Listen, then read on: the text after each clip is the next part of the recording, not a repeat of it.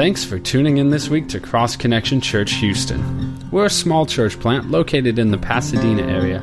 It is our mission to save the lost, to equip the saved, to serve both the lost and the saved, and finally to send the equipped.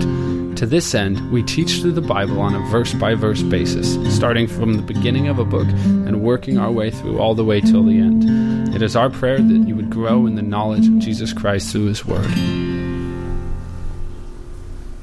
One of the greatest fears that people have is the fear of death. Benjamin Franklin said, In this world, nothing is certain but death and taxes. Uh, we would kind of wish that neither of them were true, but uh, that's a reality. Everyone dies, everyone faces death. And for many people, death is something that is a very negative thing, that's a very sad thing. And uh, Greek philosophers who were writing during the time of uh, the letter to the First Corinthians and even before that, uh, you know, they had some very negative views of death. Let me read some of what uh, they wrote. Uh, Aeschylus, an ancient Greek playwright, wrote, Of a man once dead, there is no resurrection. Theocritus, the creator of ancient Greek poetry, wrote, Hope for the living because the dead are without hope. Catullus, a Greek philosopher, wrote, Suns may set and rise again, but we, when once our brief life goes down, must sleep an endless night. When it came to, to death, the, the Greeks really were without hope. And the reason that they didn't have hope is because they didn't believe that there was anything beyond death, that there was no life beyond, that there was no resurrection. You know, there are many people in our culture today who view death in the same way the Greeks did, and because of that, it is something that they greatly fear. It's something that they have no hope in. If you've ever been to a funeral with people who haven't placed their trust in Jesus, who don't have the hope of heaven, and you're there with them, and the person who died was not someone who placed their trust in Jesus, you, you really experience the hopelessness that people have when it comes to death. And, you know, this was one of the problems that some of the Corinthian believers had because in chapter 15, verse 12, Paul tells us, How do some among you say that there is no resurrection from the dead? And so there was this problem. There were believers there who was saying, you know what? There is no resurrection from the dead. People don't rise. There's no life after death. That was the belief and the concept. And, you know, that claim brings with it some of the problems that we just looked at. Then there's no hope. You know, if there's no life, if there's no, you know, life in heaven, if there's nothing beyond this, there's no hope.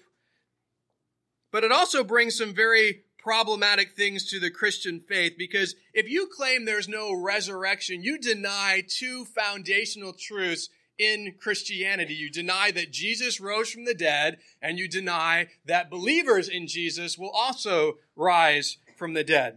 Well, last week we looked at the first 19 verses of chapter 15 where Paul builds this case for the fact that Jesus truly did rise from the dead. And he, he shares with us three things to kind of prove his point and to help uh, encourage us with that truth. The first thing is that the resurrection is an essential part of the gospel.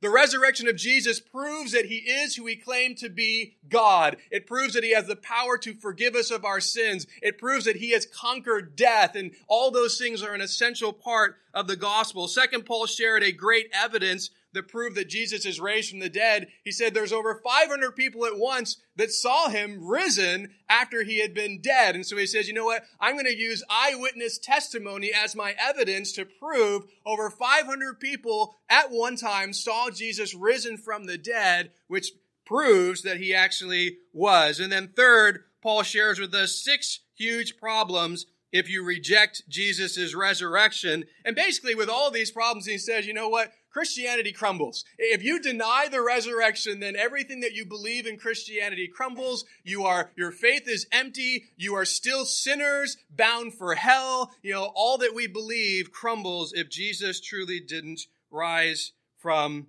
the dead. And so he didn't conquer death, and there's no hope for us when it comes to death. And so Paul leaves us with that reality. If this didn't happen, here's the negative. But the wonderful truth is it did. Jesus did rise from the dead. And so we have hope. We have this glorious hope that he conquered sin, that he conquered death. But not only did Jesus conquer death, but now we have the hope that we too will be able to, and that there is life for us eternally in heaven with Him. And that hope that believers have in Jesus, that because of his resurrection, we will be raised as well, is what Paul spends the rest of chapter 15 dealing with. So, the beginning, it's all about proving Jesus' resurrection and the implications of that. And now he's going to focus on the importance of knowing why we can be confident that we too will be raised from the dead, how that's going to happen, what's that going to look like, and why we know no longer, as believers in Jesus Christ who have placed our trust in him, have to fear death. And so the verses we're going to look at this morning are full of hope. They're full of encouragement uh, for those who place their faith, place their trust in Jesus Christ. And so let's look at starting with why we can be confident that we will be raised just like Jesus was. 1 Corinthians 15, starting in verse 20, says this. But now Christ is risen from the dead and has become the first fruits of those who have fallen asleep. For since by man came death, by man also came the resurrection of the dead. For as in Adam all die, even so in Christ all shall be made alive. But each one in his own order, Christ the first fruits, afterward those who are Christ at his coming.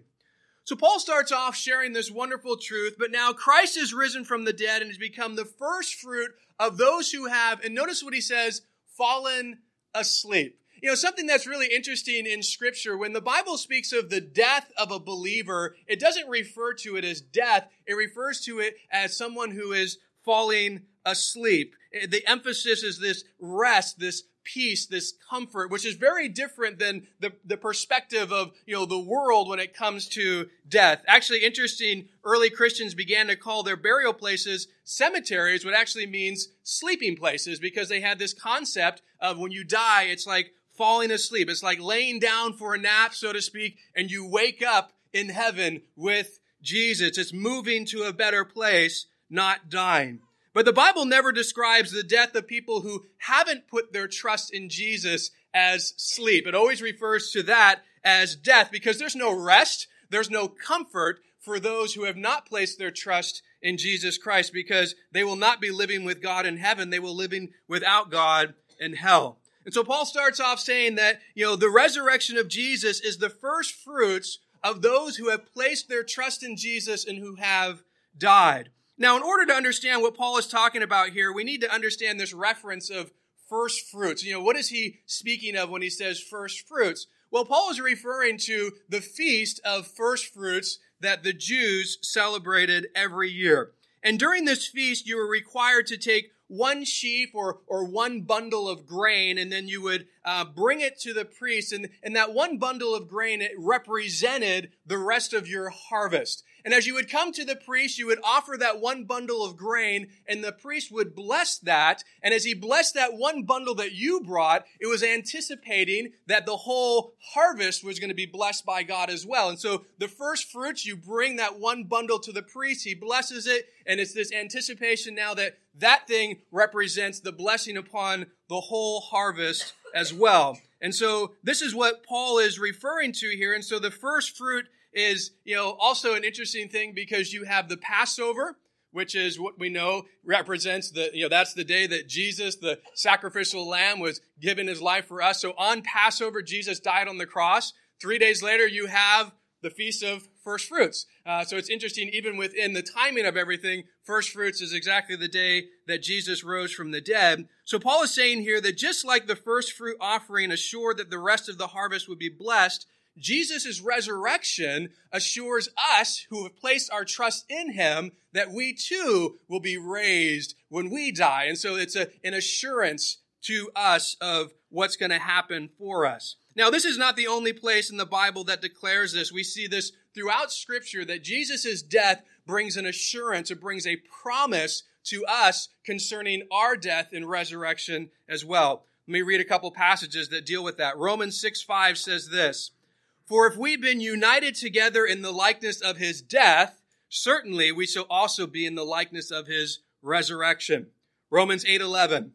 But if the spirit of him who raised Jesus from the dead dwells in you, he who raised Christ from the dead will also give life to your mortal bodies through his spirit who dwells in you. 2 Corinthians 4:14 knowing that he who raised up the Lord Jesus will also raise us up with Jesus and will present us with you. All three of these verses are telling us the same wonderful truth. The fact that God the Father raised Jesus from the dead should give us a confidence and an assurance that when you and I die, who have placed our trust in Jesus Christ, we too will be raised to go be with Him in heaven for all eternity. And so Paul uses this illustration of Jesus' resurrection being the first fruits that points to the assurance that we too will have this wonderful resurrection as well. Now, the fact that we can be raised because of one man, Jesus' actions, really shouldn't surprise us because the fact that all of us die is because of one man's actions. And that's what Paul goes on to say in verses 21 and 22. For since by man came death, by man also came the resurrection of the dead. For as in Adam all die, even so in Christ all shall be made alive. So when Paul says, for since by man came death, he's referring to Adam, the very first man that God created in the Garden of Eden, and Adam sinned. And because he sinned, you know, the consequence was death that was told to them. If you eat of this fruit, you will surely die. The wages of sin is death. Sin brings death. Adam sinned, and because of his sin, death came to all mankind. This is something that the Bible makes very clear in Romans chapter 5 verse 12 Therefore, just as through one man sin entered into the world, and death through sin, and so death spread to all men because all sin. So by Adam's sin, death came to us all. That that's something that has happened, but yet there's something that's wonderful that Paul goes on to say in verse 21. But man, or by man also came the resurrection of the dead, for as in Adam all die, even so in Christ all shall be made alive. So Adam's sin brought death to mankind, but Jesus' sinless life, the sinless life that he lived and then sacrificed himself on the cross for our sins and rose from the dead to conquer sin and death. Adam's sin brought us death. Jesus and his sinlessness brings us life eternally with him in heaven and for those who place their trust in him. But Paul says there, there's an order to this. But each one in his own order. Christ the first fruits, and afterwards those who are at his coming. So the order is first Christ had to die, he had to give his life, and then be raised from the dead. And then after that, those who place their trust in God, uh, in Jesus and what he's done, they also, when they die, will have the same wonderful resurrection. Now, some people say, well, wait a second. Jesus wasn't the first one to die. I've read my Bible. I know in the Old Testament there's the widow's son in the days of Elijah. He was raised from the dead. And the most famous one besides Jesus, Lazarus, he was raised from the dead. And they were raised before Jesus. So how could Jesus be the first if he wasn't the first one? Well, we need to understand there's a very big difference between those people and how they were raised versus Jesus and how he was raised. Really, with Lazarus and the widow's son, they were more resuscitated than they were raised because what they had was the same body that they died in, they were given again, and then they died again. They were only raised to die again. Jesus is very different. He was raised and given a new body, and he will never die again. Uh, and that is what our hope is. We don't want the hope of Lazarus. We don't want, all right, Lord, when I die, raise me again so I can die a few years later. No, Lord, raise me again and give me a new body that I can live forever in. And that's what Jesus did. He's the first one to be raised and given a new glorified body to never die again. And the hope for us is that we too will have that when we die. And so he is the first one to be raised that way. Charles Spurgeon, a great pastor, said this about Jesus' resurrection being the first fruits. Men admire the man who is first to discover a new country. Oh, then sing it in songs, sound it with the voice of trumpet to the ends of the earth. Christ is the first who has returned from the jaws of death to tell of immortality and light. The fact that Jesus' resurrection assures us that we too have this hope that when we die, we will be raised and go be with God in heaven if we placed our trust in Him should be something that we shout out, something that we proclaim, something that we are so excited for. Well, now Paul is going to tell us that the resurrection of Jesus leads to the destruction of death. Verse 24.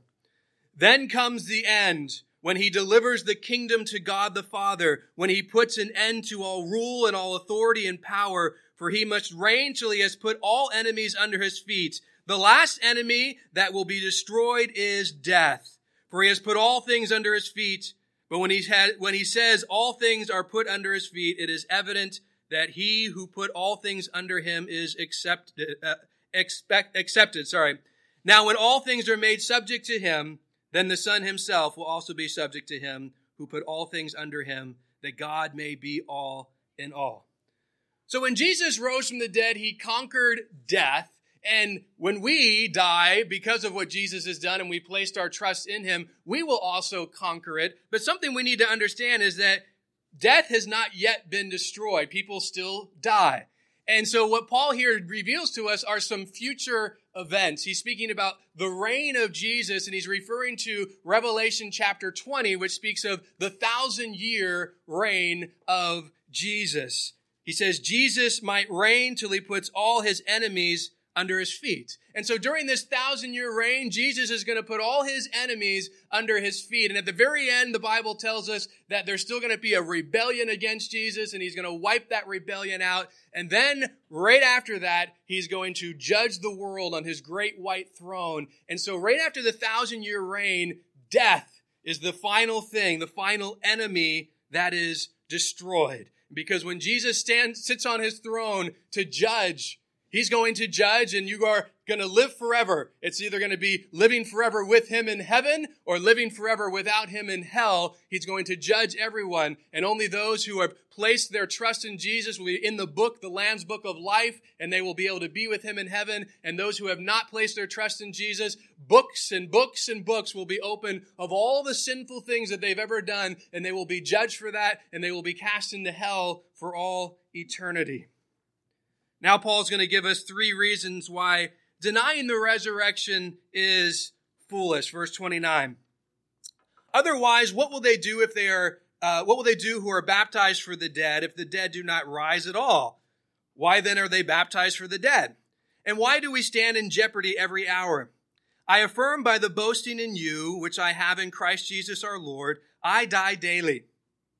If in the manner of men, I have fought with beasts at Ephesus. What advantage is it to me? If the dead do not rise, let us eat and drink, for tomorrow we die.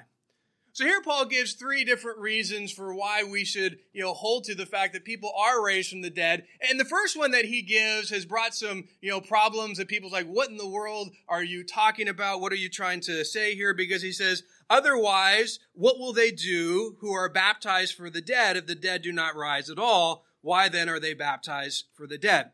In the Corinthian culture in Paul's time, there was a pagan custom to baptize people for the dead. And so people who were still living would be baptized on behalf of those who were dead. Paul is not saying this is a good custom. Paul is not saying this is a biblical custom. Paul is not saying this is right to do. He's just referencing an example within the culture of even pagans believe that, you know, these who are practicing this believe that there's something beyond uh, this life because they wouldn't be doing this if not. And so he's not approving of that. He's just using that uh, as an illustration. Uh, his second illustration is about his own life. He says in verse 30, And why do we stand in jeopardy every hour? I affirm by the boasting in you, which I have in Christ Jesus our Lord, I die daily.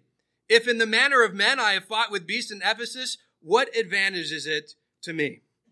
Paul's saying, hey, you know what? If there's no resurrection from the dead, why have I placed my life in jeopardy so much? We went through the book of Acts. We saw all that Paul was willing to sacrifice, all the, the torture and the imprisonment and di- difficulty he went to, but it was based on the resurrection. That's the heart of the gospel. That's the, the foundation of it all. So if Jesus didn't rise, if there's no hope for anything beyond this life, he's saying, why would I live my life this way? Why would I be willing to go through all these things? I go through this because I do have the hope that there's more than just this life, that I am going to go and be with God forever in all eternity. And so he's kind of just using his own life as an example example, if there's no resurrection, surely I wouldn't be living and sacrificing like I am if there's this life is all there is and it just ends. And the third thing that Paul uses as an example is really the afterlife. He says, if the dead do not rise, let us eat and drink for tomorrow we die. You know, if there's no resurrection, then guess what? There is no future heaven to look forward to. and there's no future hell to avoid.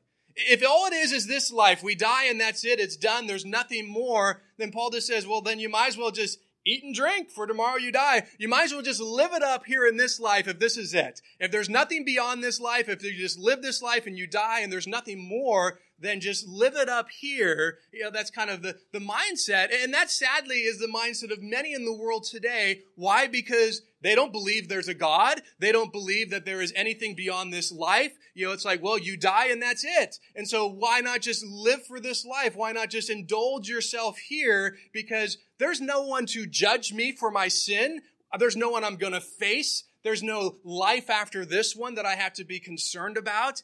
And so many people have that mindset, and you see that in the way in which they live life here. Now, the reality that there is a resurrection, that there is a judgment, that there is a God we will stand before, that there is heaven and hell, that should drastically impact the way in which we live life here. But Paul is basically just using all of these illustrations to help them see, hey, there is something beyond this life. You will be raised. But now he kind of helps them see, well, where does this unbiblical belief come from? This denial of the resurrection, where is that stemming from? He tells us in verse 33 and 34. But do not be deceived. Evil company corrupts good habits. Awake to righteousness and do not sin, for some do not have the knowledge of God. I speak this to your shame. Notice where this unbiblical thinking came from, this belief that there is no resurrection, that people aren't rise from the dead. Paul says, evil company corrupts good habits. You know, what happened was the Corinthian believers were, were spending time with those who denied that there is a resurrection. Remember when that culture, that was a very common belief system. And he's saying the evil company, those who do not have biblical thinking, are corrupting the way in which you think. And you are now not seeing the resurrection for what it is. You're starting to deny it. And I think this is a great warning for us because we have to be careful. We live in an evil culture and they want to influence the way in which we think and the way in which we conduct ourselves. And, and if we allow them to influence the way in which we think, we will start thinking their way and we'll start living their way. We'll start believing these lies. And so Paul says, here's the remedy. Awake to righteousness and do not sin, for some do not have the knowledge of God. Instead of surrounding yourself with these people who are telling you lies, with these evil people who are leading you astray, make sure you awake to righteousness. You personally make sure you get back to the Word of God and have the truth of the Word of God be the thing that guides your thoughts and guides your actions, but also surround yourself with people who believe in God's Word and will encourage you in those things and will help you with this. Well, next, Paul is going to deal with what our resurrected bodies are going to look like, which is a question that so many have. Notice what he says, verse 35. But some will say, How are the dead raised up? And with what body do they come? Foolish one. What you sow is not made alive unless it dies.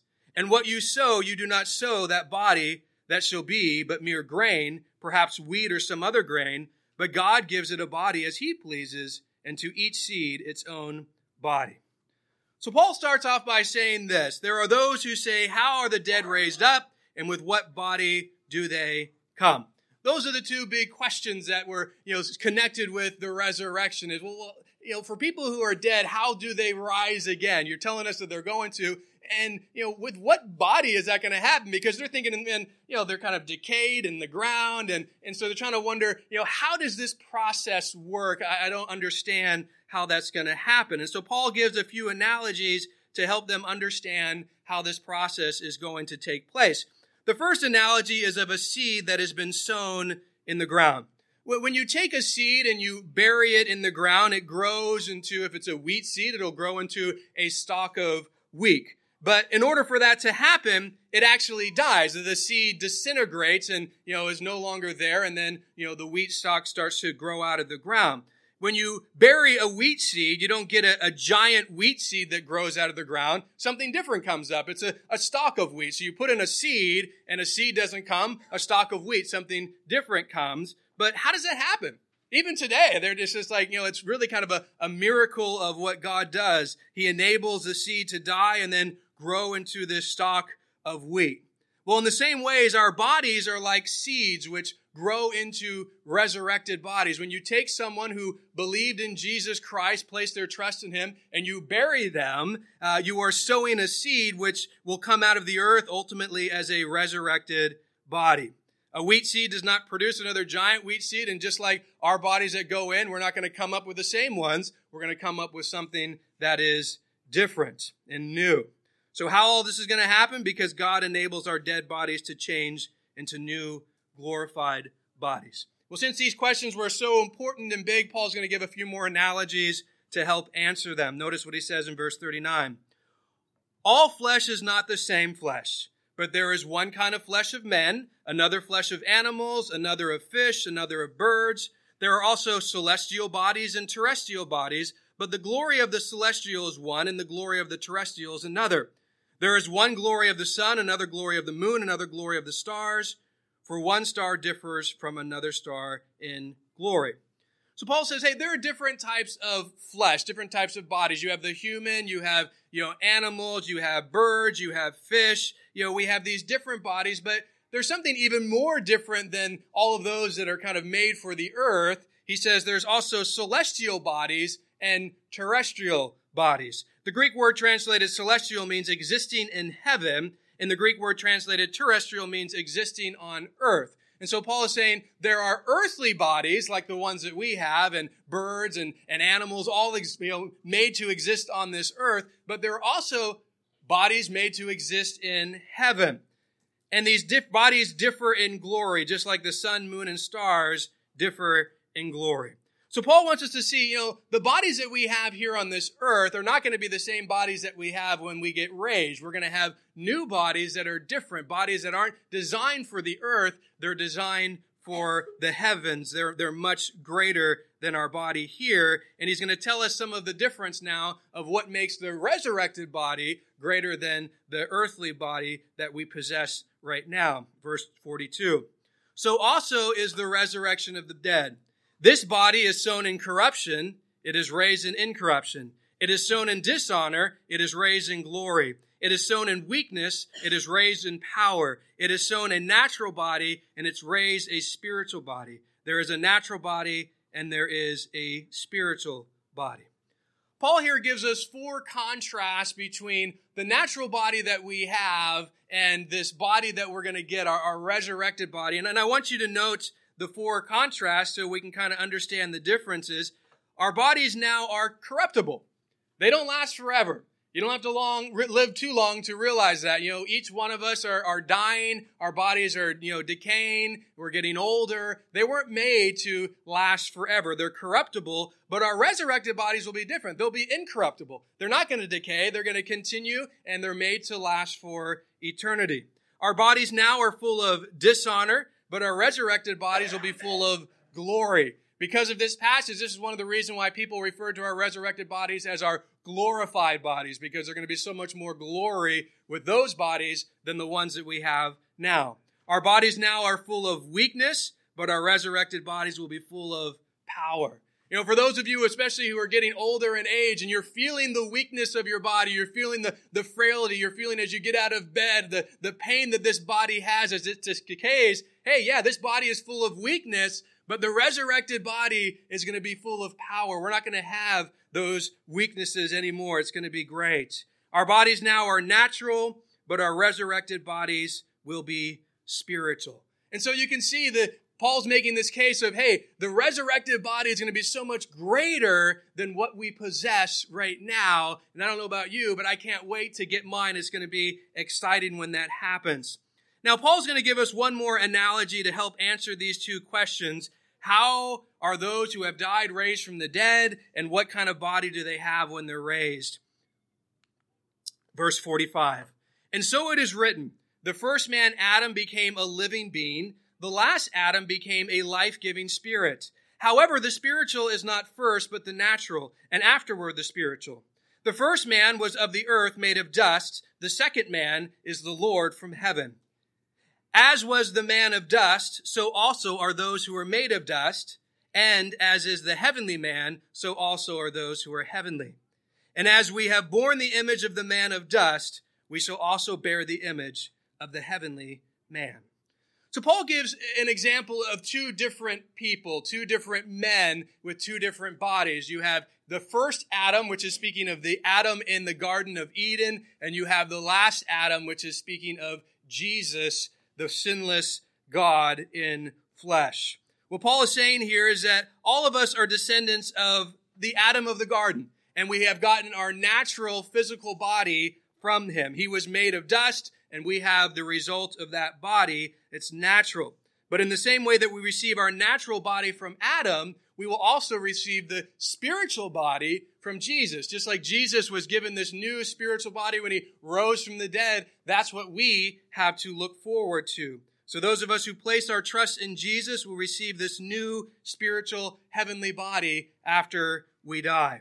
And so Paul says, as we have borne the image of the man of dust, referring to Adam, we shall also bear the image of the heavenly man, referring to Jesus. So this is a promise that we can hold on to that, hey, you know what? You, in your body now, when you die, are going to receive the wonderful resurrected body just like Jesus did. So Paul here is answering these two important questions. First, how are those who have died raised from the dead? They're raised from the dead through the power of God, just like Jesus was raised from the dead through the power of God. Just like when you place a seed in the ground and it dies, and then you know God uh, makes it grow and bring life from it. The second important question Paul answers is what kind of body do they have when they're raised from the dead? Well, it's not a body that's terrestrial, an earthly body. It's a, a heavenly body. It's a different body. It's not made for this earth. It's made for heaven. It's incorruptible. It's full of glory. It's full of power, and it is spiritual. This is another reason why we can take comfort in death, because when this earthly body finally dies, we get an amazing resurrected body in its place. Well, now Paul's going to share what's the ultimate reason why we need this? Well, why do you need this body? Well, that one probably is obvious to some. Verse 50. Now, this I say, brethren, that flesh and blood cannot inherit the kingdom of God, nor does corruption inherit incorruption. The reason our resurrected body is so important is because we can't go to heaven without it. I mean, would you want to be in heaven with this body that's only going to last for, you know, 80, 90 years? You, you need an incorruptible body. You need a body that is made to last forever. So, you know, the whole main point is you can't go to heaven with this body. You need one that God has designed to last for eternity with Him because that is the wonderful blessing that we have been given, that we get to spend eternity with Him. Well, Paul also wants us to share a mystery. There's a mystery about our earthly bodies and a mystery about these resurrected bodies that are going to come. Notice what he says in verses 51 through 53. Behold, I tell you a mystery. We shall not all sleep, but we shall all be changed in a moment, in the twinkling of an eye, at the last trumpet. For the trumpet will sound, and the dead will be raised incorruptible, and we shall be changed. For this corruptible must put on incorruption, and this mortal must put on immortality. So Paul says, Hey, I want to share with you a mystery. We shall not all sleep, but we shall all be changed. You know, this was the verse that was placed on the nursery room of the church that I was growing up in that we shall not all sleep, but we should all be changed. And uh, I think it's a funny verse because, you know, not all babies are sleeping and they need to have their diapers changed. But that is not what this passage is speaking about. It's not talking about babies needing to be changed. Remember, sleep is a way in which we refer to the death of believers. And so Paul is saying, hey, not all believers are going to die. But we shall all be changed in a moment, in the twinkling of an eye, at the last trumpet. Not every Christian, not every person who has placed their trust in Jesus is going to die. Paul's saying there's going to come a generation where Jesus comes back to the uh, or to to take his church with him, to take those who trust in him.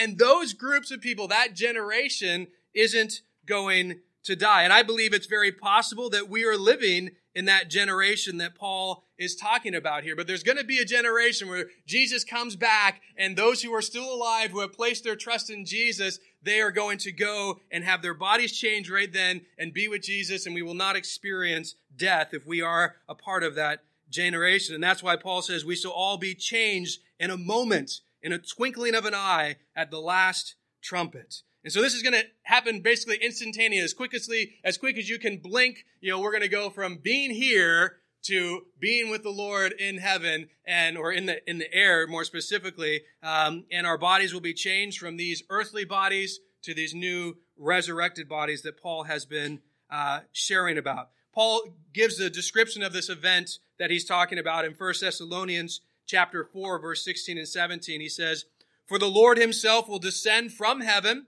with a shout, with the voice of an archangel, and with the trumpet of God, and the dead in Christ will fir- rise first. Then we who are alive and remain shall be caught up together with them in the clouds to meet in the Lord in the air, and thus we shall always be with the Lord. And so here's kind of the description of it of, you know, Jesus coming down with the shout, with his trumpet, and boom, we will then be taken from here to meet him in the air. But as we see here in 1 Corinthians, it's going to happen in a blink of an eye quickly. There is an order, but since it happens in a blink of an eye, it's not really that important. But the order is those who have already died, they'll go first. And then those who are still alive will go right after them. But since it happens like that, it's kind of all at once. Uh, but Paul reveals that this is this great mystery that there is going to be this generation that's actually not even going to experience death because Jesus is going to come back for a specific generation. Now, Paul is going to reveal that our resurrection enables us to defeat death just like Jesus did. Verse 54. So when this corruptible puts on incorruption, and this mortal has put on immortality, then shall be brought to pass the saying that is written, Death is swallowed up in victory. O death, where is your sting? O Hades, where is your victory? The sting of death is sin, and the strength of sin is the law. But thanks be to God who gives us the victory through our Lord Jesus Christ. So Paul's saying when we receive these resurrected bodies, these new bodies that are designed to live forever in heaven, then what is written will come to pass Death is swallowed up in victory. O death, where is your sting? O Hades, where is your victory? When this body that is corruptible puts on incorruption, when this body that is mortal puts on immortality, guess what? Death no longer has a reign over us because we're never going to die. We're going to live forever with these bodies. And that's why it says death no longer has victory. Death no longer has its sting. It's kind of like um, a declawed cat or a defanged rattlesnake or a scorpion that no longer has its stinger. You know, what used to be able to cause a sting and pain, it, it no longer has the capacity to do it. Why? Because Jesus conquered death by rising from the dead. When a believer in Jesus dies, we go to heaven. Revelation 21 tells us some wonderful things about the difference between our earth and heaven. Verse 4 and God will wipe away every tear from their eyes. There shall be no more death, no more sorrow, nor crying. There shall be no more pain, for the former things have passed away. This is just one little description of the difference of heaven versus here, where there's so much tears and so much pain and so much sadness, all because of sin and there's death. But guess what? Heaven, none of those things are going to exist. And it's going to be just a wonderful, glorious place. And because of Jesus' death, because of his resurrection, and because we place our trust in him, we have the hope that that is something that is going to occur for us when we die. We're going to get to be with him in this wonderful place called heaven. Having victory over death is wonderful, but you know what? Paul tells us how it's possible. Verse 57 Thanks be to God who gives us the victory through our Lord Jesus Christ. The only way that anyone can have victory over death is because they place their trust in Jesus, who is the one who conquered it. You cannot have victory over death without trust in Jesus Christ, without trust in the fact that He is God, that He died on the cross for our sin, and that He rose from the dead to conquer sin and death. It is trust in Him. He is the way, the truth, and the life. No one comes to the Father except through Him. He's the way that we can conquer death, and it only comes through trusting him. Romans 6:23 says, "For the wages of sin is death, but the gift of God is eternal life in Christ Jesus our Lord." Our sin has earned us death, both physical death and spiritual death, which is hell, a separation from God for eternity. We're all sinners. We all deserve the consequences of our sin, which is death and which is hell, but we can escape that. We can escape what we have earned if we accept the free gift of God, which is eternal life that only comes through Jesus Christ our Lord. It comes through accepting what Jesus has done for us. Receiving that free gift enables you and I to have eternal life with God in heaven. But rejecting that gift brings you to a place where you spend eternity without God in hell. So, in this chapter, Paul has made a very strong argument that the resurrection of Christ is something that actually happened. And because of that truth, you and I can have confidence and assurance that we too will be raised from the dead when we die if we have placed our trust in Jesus. But he also wants to finish in the final verse because it's true. Because it's true that Jesus rose from the dead, and it's true that when we die, we can go and be with God forever in eternity if we believe in Him, if we trust in Him. He has a challenge for us. Verse 58. Therefore, my beloved brethren, be steadfast, immovable, always abounding in the work of the Lord, knowing that your labor is not in vain in the Lord. Since you and I can be confident that this life isn't it, that death isn't the end, that you and I will one day stand before Jesus, that he is going to reward those who trust in him for the things that we've done in this life for him, that, that we will spend eternity with him in heaven. That reality should change the way in which we live here. Paul says, be steadfast, be immovable, be abounding in the work of the Lord. Because we know that death is defeated. We know that we have something more to look forward to than just this life, and we shouldn't just live for this life, but live for eternity. And Paul says that we can know that what we do for the Lord is not in vain. Because this isn't where it ends. There's more, and we're promised that what we do in this life for Jesus will be rewarded for eternity in heaven. And so, what we do for the Lord in this life is never in vain. And sometimes maybe we think it's in vain, and sometimes it's hard, and sometimes it's difficult, and sometimes the people that we're trying to reach don't receive the message, and we think this is in vain. No, none of it's in vain.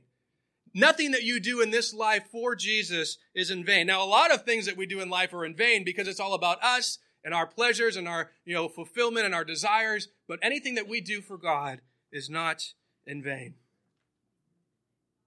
Jim Elliot was a missionary who tried to reach the Quechua Indians in Ecuador with the gospel of Jesus, and that term was given to them because it means savage. This was a savage group of people, and you know, people warned Jim Elliot and the missionaries who were going with him, "Don't go." You know, this is a this is a rough group of people. You know, they could kill you. And his response to them was this: He is no fool who gives up what he cannot keep to gain what he cannot lose. Jim Elliot understood it's not foolish to give up your earthly life to serve Jesus. It's not foolish to give up what you can't keep anyway. We're all going to die to gain what you can't lose. The rewards that you're going to have for living for Jesus here will never be taken from you. Jesus talks about where you store up treasures, either on earth or in heaven. He says all the treasures on earth can be destroyed, can be taken, but you know what? The treasures that you have in heaven because of what you've done for Jesus on this earth will never be destroyed, will never be taken. You'll have them for all eternity. Jim Elliot recognized this. You're not a fool for giving up what you can't keep to gain what you can't lose. What is foolish is not being willing to give up your life here in service for Jesus, to just live for yourself. Jesus said it this way What will it profit a man if he gains the whole world yet loses his own soul? What good is it to have everything this life has to offer and yet spend eternity separated from God in hell because you never placed your trust in Jesus Christ? Jim Elliot's and the four other missionaries, they don't have a ending that you might think. They went to these savages. They tried to reach them with the gospel and they were murdered. They stabbed them to death. They killed them. But you know what? Jim Elliot gave his life in service of Jesus. He's a great example of being steadfast, immovable, always abounding in the work of the Lord, knowing that your labor is not in vain. People think, oh, how in vain that was. He died. No, it wasn't in vain. Nothing that we do for Christ is in vain. His wife, after he's killed, Now imagine this. Your husband has just been murdered by a group of people. She takes herself and her kids and she goes to this Indian tribe and she lives with them. And they're so blown away that she could forgive them after they murdered her husband and that she could love them after they murdered her husband, that the whole tribe ends up accepting Christ and getting saved. And it's an amazing story of what God did, but it was not in vain. Nothing that we do for the Lord in this life is in vain. Jim Elliot trusted in Jesus. Death did not have victory over him because now he is with Jesus in heaven and he's being rewarded for his sacrifice for Jesus. Paul wants us to have the hope that because Jesus died for our sins, because Jesus was raised from the dead, because Jesus was given this wonderful new heavenly body, that we too, who have placed our trust in who Jesus is and what he has done and the truth of the resurrection, can also have the hope that we, when we die, will be given these new glorified bodies and get to live forever in heaven with God. Can I have the worship team come on up? We're going to finish this morning taking some time to remember the reason why we don't have to fear death. The reason why we have this wonderful thing to look forward to in these new resurrected bodies, and that is because of what Jesus Christ did for us. It's only because he sacrificed himself on the cross for our sins. He took our sin. He took the consequences of our sin upon himself. But three days later, he rose from the dead to conquer sin and to conquer death. And so this morning, as we do the first Sunday of every month, we're just going to take some time to take communion together. And it's a time to remember Jesus' sacrifice for us. And so this is an open communion, meaning if you have placed your trust in Jesus Christ, you have trusted that He is God, you have trusted that it is only through Him and belief in Him that you are saved, you believe that He died on the cross for your sin, you believe He rose from the dead, then we encourage you, partake of communion with us. If you have never placed your trust in Jesus, then we just encourage you to just let the communion elements pass. Uh, that's not something for you to partake of. Uh, and we're just going to hold on to that together. And uh, once everybody gets it, the worship team is going to be uh, singing a worship song as they're passed out. Just hold on to them, and we will receive communion together. But I just want to read something that we have in a few chapters earlier in verse 11. For I received from the Lord that which I also delivered to you, that the Lord Jesus, on the same night in which he was betrayed, took bread. And he had given thanks, he broke it and said, Take, eat. This is my body which is broken for you. Do this in remembrance of me. In the same manner, he also took the cup after supper, saying, This cup is the new covenant in my blood. This do as often as you drink it in remembrance of me. For as often as you eat this bread and drink this cup, you proclaim the Lord's death till he comes. So let's just take some time to reflect upon what Jesus has done. If there is unconfessed sin in your life, I encourage you to confess that to the Lord before you partake of communion, and we're going to go ahead and do that together.